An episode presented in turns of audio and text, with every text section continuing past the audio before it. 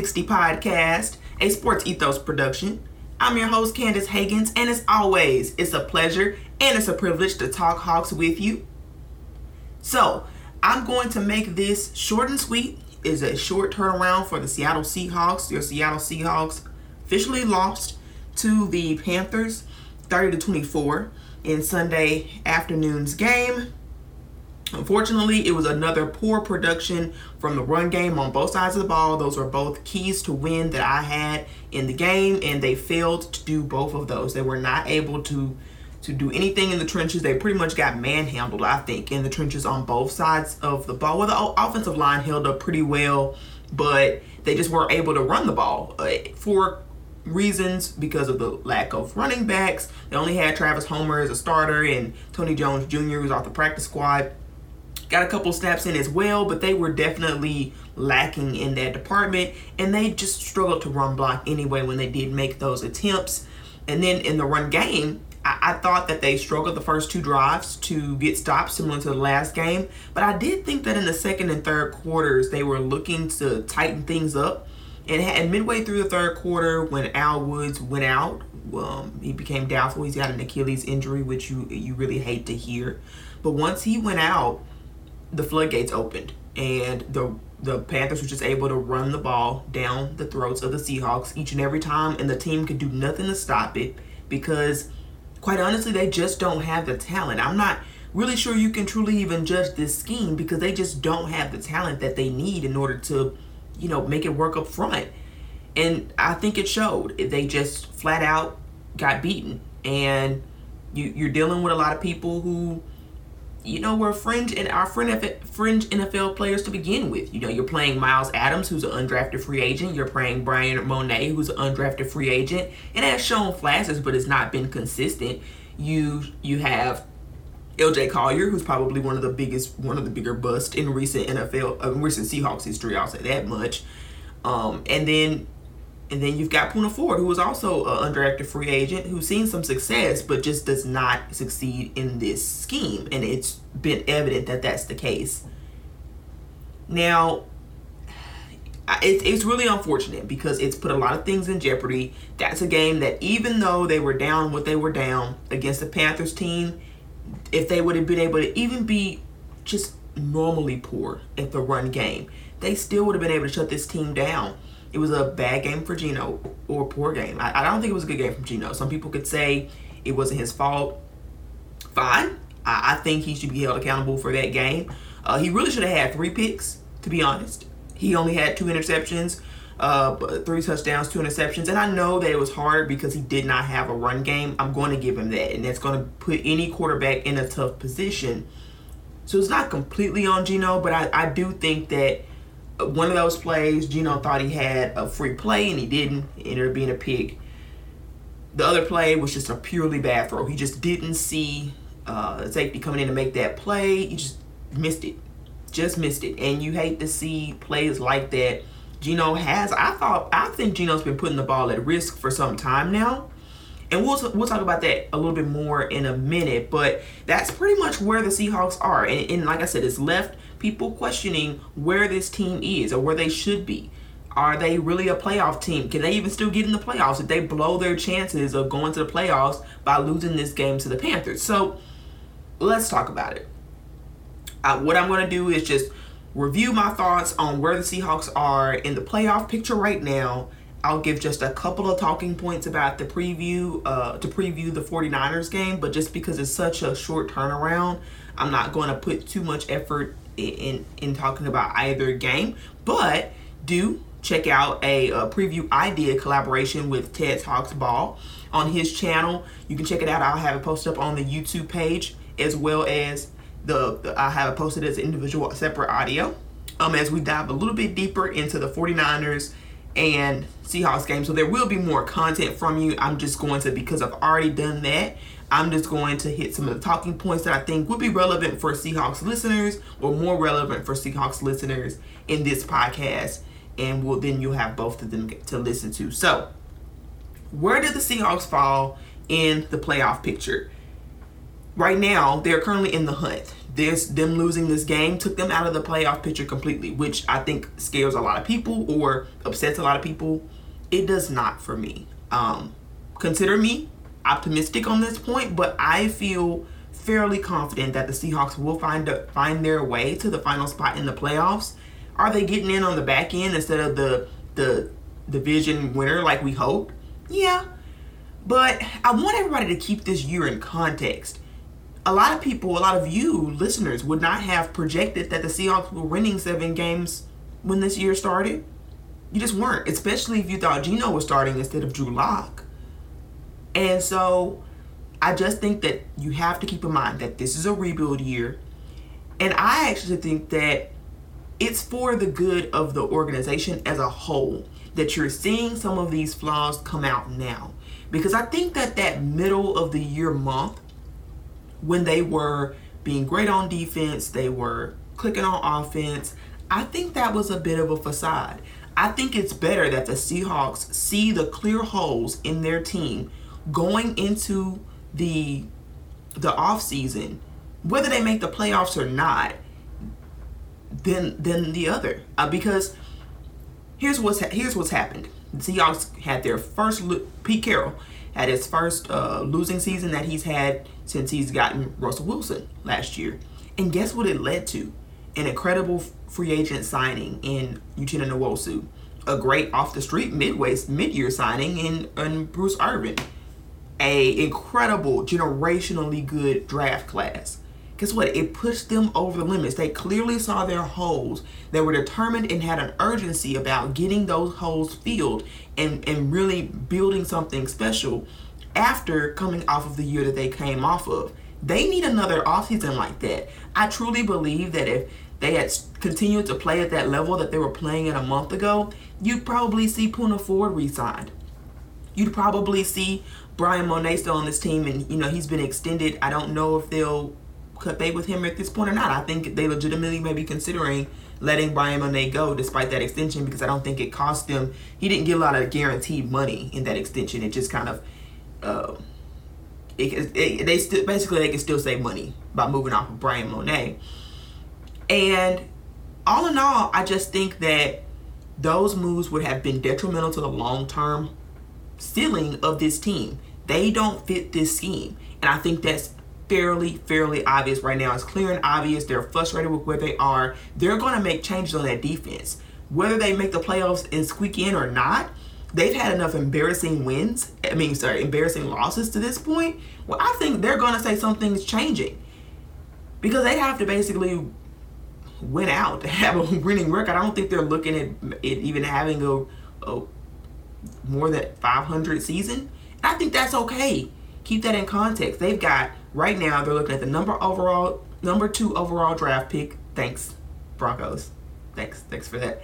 They're looking at the number two overall pick, which is a great opportunity to to enhance this defense. I think they'll do that. I think that's the right thing to do with that first draft pick, especially. We can talk about what the second draft pick should be. I think that'll depend on Geno's performance the rest of this way, but you also want to see Geno and his flaws too. I think that's for the best. Geno needs to show that he has limitations and that he makes mistakes and that he's not he's even though he's been playing like a top 5 quarterback, I don't believe he is a top 5 quarterback. I think he's top 15 at best, and I think the lowest he can get you is top 20 right? I think it's somewhere in there, somewhere in that 15 to 20 range. But you then would want you you want him to show that on film so that it helps the Seahawks be able to negotiate getting Geno for a cheaper price. Because Geno's losing money as he plays these games, and I think he knows that.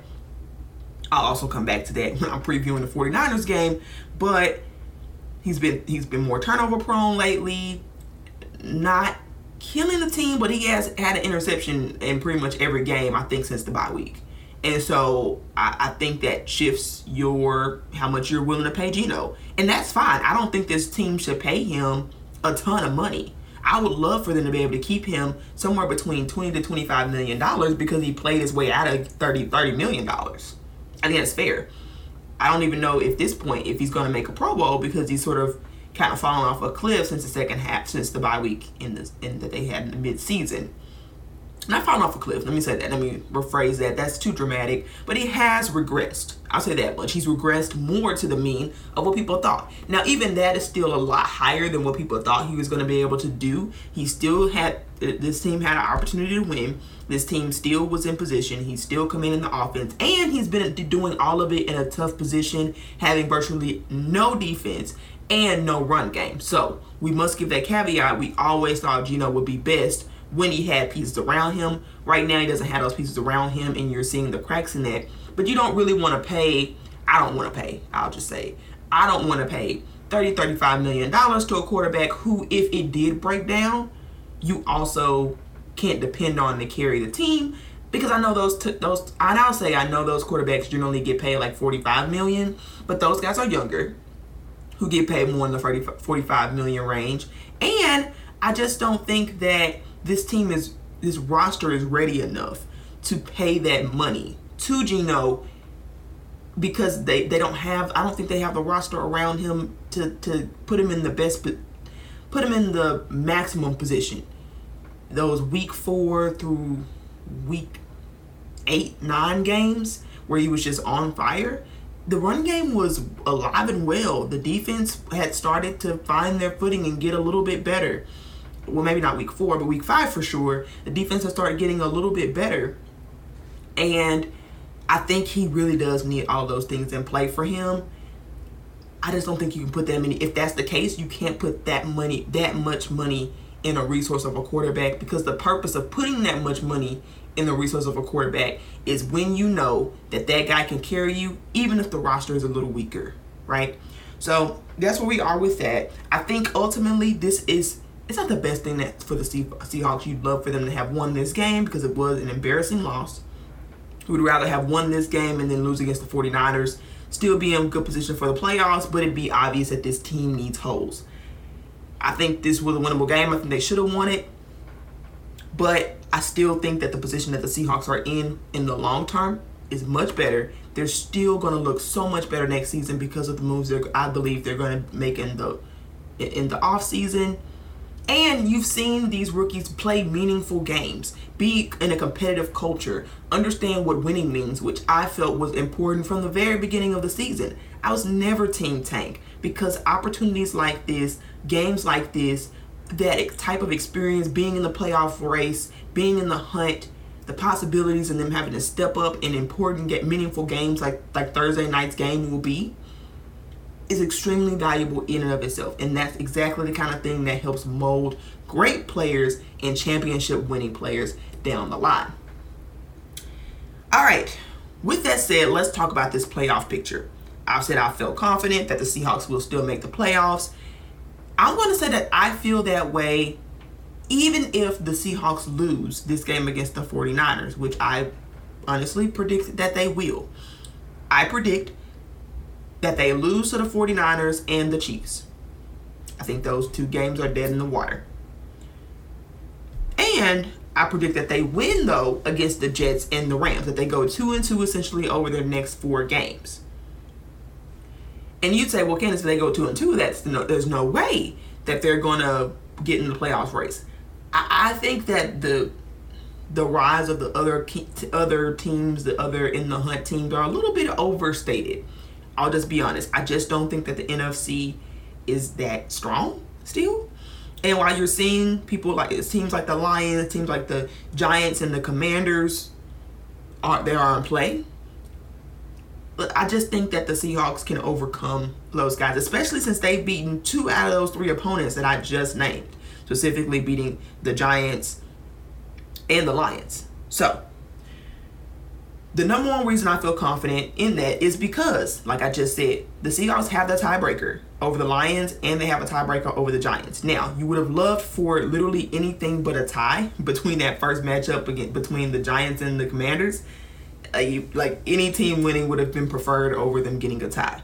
Yes, that's true, and that's pretty much the reason why the Seahawks are not in the playoff picture right now. Is because of that tie. But the next next week they have to play each other again and assuming that it does not result in a tie any team that wins i, I think still knocks the other one out temporarily right even if the seahawks lose this week It's, and I'll tell you this the numbers will be low. The numbers will be below 50%, probably even below 45% that the playoff that the, that the Seahawks can still make the playoffs even if they lose against the 49ers. Those numbers will go down. I'm not going to be moved by those because one win can make all the difference in the world, or one loss from another team can make all the difference in the world in terms of those statistics. It calculates how things are now, but it is not predictive predictive in any way of the future. That's just how I feel about it. And so I won't be moved by stats that say they don't have a chance after they lose against if they lose against the 49ers. I'm that's not going to scare me out of my takes. Um, but let's take a deeper look. So yes, I think the Seahawks will go two and two. I think the tiebreaker over the Giants and the Lions will help them greatly. Now, if this was the Falcons in the playoff hunt, I'd be a lot more concerned. It's not. So, or the Saints, I'd be more concerned. But it's not. Having the Seahawks having that tiebreaker means they should be able to squeak to the playoffs. But let's look into the schedules of our competitors, shall we?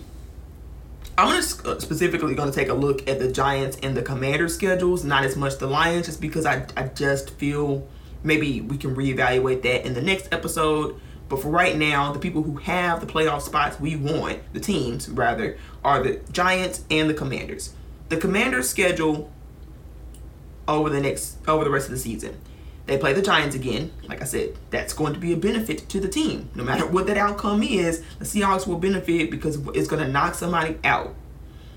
They play the 49ers. I don't think they stand a chance against the 49ers. And then they play the Browns. Maybe they win that game, but Deshaun Watson is back. Yeah, he's throwing picks. I think he'll be able to pull out a win in the final game of the season against the Commanders. I'm I'm just that's my guess. He's looking a little rusty. He would have played a few couple more games by then. I think he probably would end his season on a high note. Not to say I'm rooting for that. I'm just saying that that's what I think is going to happen, especially against a Commanders team.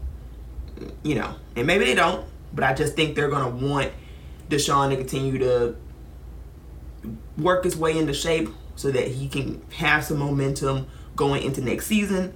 It's very likely, and maybe the Commanders pull that one out, but that's just not something that's going to scare me.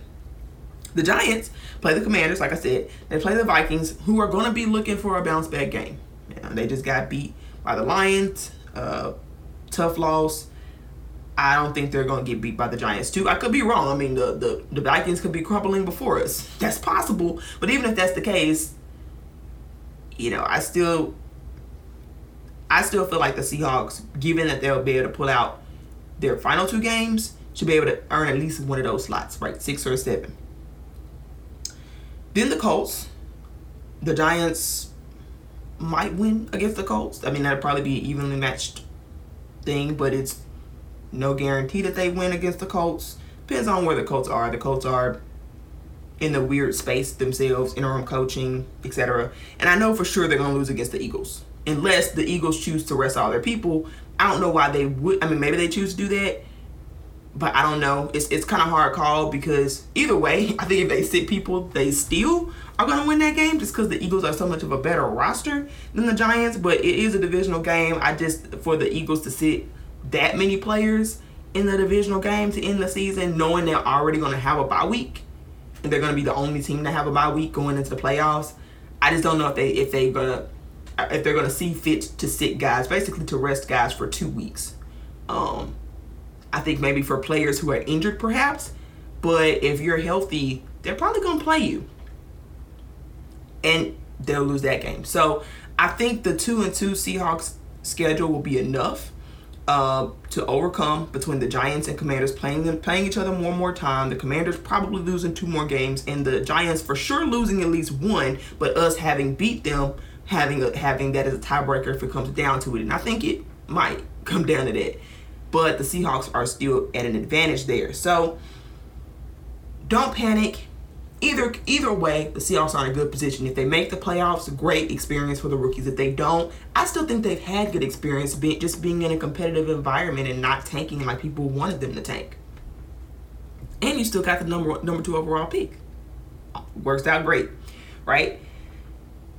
So that's it in terms of what I feel about this game and my takeaways. It's hard to take away anything other than they just need to draft dudes. Like they just they just need to sign free agents and draft dudes to help this team be better on defense. It it was a matter of talent. It's not too much analysis and stats I can give you on that. It's plain as day. It's simple to see, and I'm not gonna overthink it myself. So, let's sort of talk on the talking points that I don't think we covered in the preview against the 49ers when I recorded that yesterday on the TED TED Talks ball we did talk a little bit about, well, actually, at the time of recording, we did not have the knowledge that Kenneth Walker III and Shelby Harris were full participants, which you love to see. So Kenneth Walker looks to be back, and that's going to be so important. You just got to hope that the O line can back him up because even before he went out, uh, he, he was having sort of a down down year, or that not a down year, but a couple of down games where he was getting bottled up pretty well. And I think since he has had the down year, I don't know if teams will be scheming against him as heavily. Maybe, maybe not. But you really need your O line to step up right here and try to do a better job of run blocking. I think that the that Shane Waldron should abandon the screens because they get you nowhere every time. Um, if they can do that, I feel pretty good about Kenneth Walker's ability to contribute meaningfully to this team in this next game on tomorrow. But the bad news is also Shelby Harris. Let me not over overdo that. That I think completely threw this Seahawks team. The fact that he got ill and he was a last minute help that he was last minute scratch when they planned a game plan around him playing. I mean, they couldn't really scheme around his absence. And then when Al Woods went down, it made it impossible. What can you do? But just lay down and take. You don't have the personnel to do anything different, and you didn't get an opportunity to scheme around possibilities of what you could do if you didn't have those guys. That that was a huge loss on both ends, and it just didn't give you enough time to make adjustments accordingly. Shelby Harris coming back, I think makes a big deal, especially given that he actually fits the scheme. Now you would love to have Al Woods, but unfortunately, neither he nor Ryan Neal practiced. I think this means you might see more of Jonathan Abram. Uh, on the one hand, that scares me a little bit, but on the other hand, he's known for being a great tackler. He's been he's made a couple of impact plays on some blitzes that I like, and I'd like to see them do some blitzing. We'll talk a little bit about that in a couple minutes. And I, think from, he's not great in coverage, but I think with the cornerbacks being pretty good, especially Tariq Woolen being lead and Michael Jackson being pretty good, I do think that they can make up for that because they, I mean, they're the 49ers are going to try to run it down our throats. I'm not worried about them trying to throw it all across the yard at this point. And you'd like to get to the point where they're throwing it because we stopped the run game, right? That's that's the ideal scenario considering where they were last week. And so since Jonathan Abram plays to the strengths of what they need the most, I'm fine with him being in there. I, I, love Ryan Neal, and I'd rather have him and Abram as a blitz option. I love to have that three safety look as an option in terms of versatility. But if you don't get it, you don't get it. I I wasn't too displeased with with Teez Tabor when he when he did play. Um, they they PFF hated Teez Tabor. I thought he made some pretty good plays, especially in coverage, and so I'm okay. I can live with that. So that's where we are with the injury reports in terms of like key injuries that you need to be monitoring. Um, DK was also on the injury report, but I think he'll be fine. He was on the injury report last week. I'm not really too worried about that. But let's talk a little bit about Geno. I did say I'd, I'd talk about this, and I, I just found this to be significant.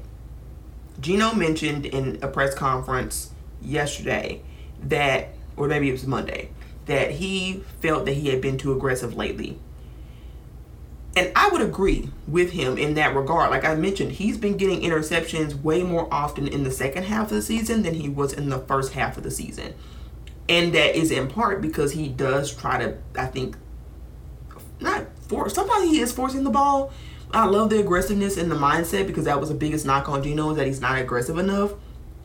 I just think he's got to bounce that out a little bit. But I will say it scares me in the sense of I wonder how much of that is him talking and how much of that is Pete talking and is Pete going to chop this playbook in half when basically, you know, like basically do what he did with Russ when Russ was cooking, right? it was let Russ cook, and Pete cut the playbook down and, and, and they offense was absolutely anemic. It would look like game two did when they played the 49ers the first time. And I just don't think that the Seahawks are in a position to be able to do that. They don't have the running backs to be able to do that. They don't have the run blockers to be able to do that. I think you still have to depend on Geno and you just want him to balance doing the check downs a little bit more, playing more to the quick game, intermediate game a little bit more often than he was. Maybe not those deep rounding routes that they were trying to do before. And i understood why they were doing it so much last week in particular because they're trying to they're trying to make the deep ball a threat stretch out the defense a little bit more because so they can have a little bit more open space for the running game. Basically trying to open up the run with the pass I understood that concept, but it just backfired on, on, on them a few times. I, I genuinely feel like Geno should have had three picks, and in my mind, he does uh, because that third pick, the guy just couldn't get in bounds quick enough to get it. But he, that was definitely an interception. Otherwise, he just got away with that one. But I do think that there should be more balance. I think that there was room for him to make more check down opportunities. And I definitely think there's more room for him to throw the ball away quicker than he has. Sometimes he's just he he's, he takes too much risk with this that he does Russell Wilson type stuff where he's just spinning in you're just spinning in a circle and you get sacked every time. You're not that mobile where you can just escape those kind of things. You want to see Geno do a better job of throwing those balls away to give your team a chance. I mean, he can lose like, you know, sometimes like seven to ten yards on those sacks, and those are killers. Whereas if he just threw it away, they'd be back at square one and they can just start over. You'd really like to see that more from him like like I said, that immediate that intermediate game, which hasn't gone away, but just hasn't been emphasized as much as it was when when they had a better run game. So we'll see. My it does concern me in that is Pete Carroll really gonna chop this offense in half? But I I lean no. I'm nervous about it, but I lean no just because you know Pete can't say we're gonna depend on our run our running game and our defense. He knows full well that, that those two things don't exist, and I'm hoping that Pete is smart enough to know to that to trust Geno to make those better decisions on his own and play like he did in those first I don't know from weeks like three to seven. I feel like he did an excellent job of taking what the defense gave him every time, but still making the defense pay every time. He was still a threat, even when he wasn't throwing the ball downfield as much and wasn't having as many big time throws. He was still just as much a threat in the intermediate game got this team a ton of third down conversions and they've struggled with that as of late. I do think it's because of doing those more long long developing type of routes, more deep throws. I think they've lost a little bit, so I, I'd like to see some balance there. That could be a key to the game.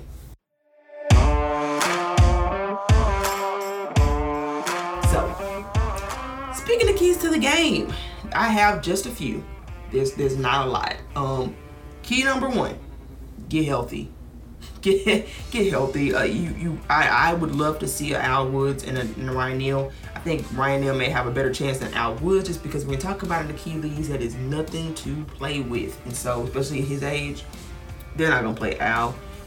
Ryan, maybe not either, but I, I'm going to be hopeful that maybe if he's more limited or something like that today, that they'll consider playing him. I don't, I don't know, but you'd love to see him get out there, but especially Kenneth Walker is key and Shelby Harris. Getting those two dudes back back makes a huge difference in this game. I think they're swing factors. Number two, play to their strengths. I just feel like time after time after time, week after week since the bye week, they've gone away from what what the schemes that made them more successful in the beginning with those bear front schemes, those four three, more like four three schemes. Um, play to some of that. I, am not saying completely go back four three, but I am saying like you can run some bear fronts that are still based in three four principles that are basically what they started to do last year. Last year when they went on that defensive run, play that. The players played that extremely well it worked well for your personnel. It was still 3 4 principles, but it worked better for those players who technically still play better in a 4 3. And it allowed this middle ground that allowed for a little bit more versatility, a little bit more unpredictability, but still gave you the advantage of using your personnel, man. They have got to scheme these dudes up to put them in a better position they start off with the same game plan every week for the past three or four weeks, and they have to adjust in those first two drives every time. And it's absolutely killed them every time. those first two drives, yes, they got better after that. But guess what? They lost the games because they allowed those first two drives to begin with. Get a handle on it from the beginning. And Pete has more familiarity with Kyle Shanahan more than any other coach, so maybe that can finally be fixed here. But they have got to play to their strengths, or they don't have a chance.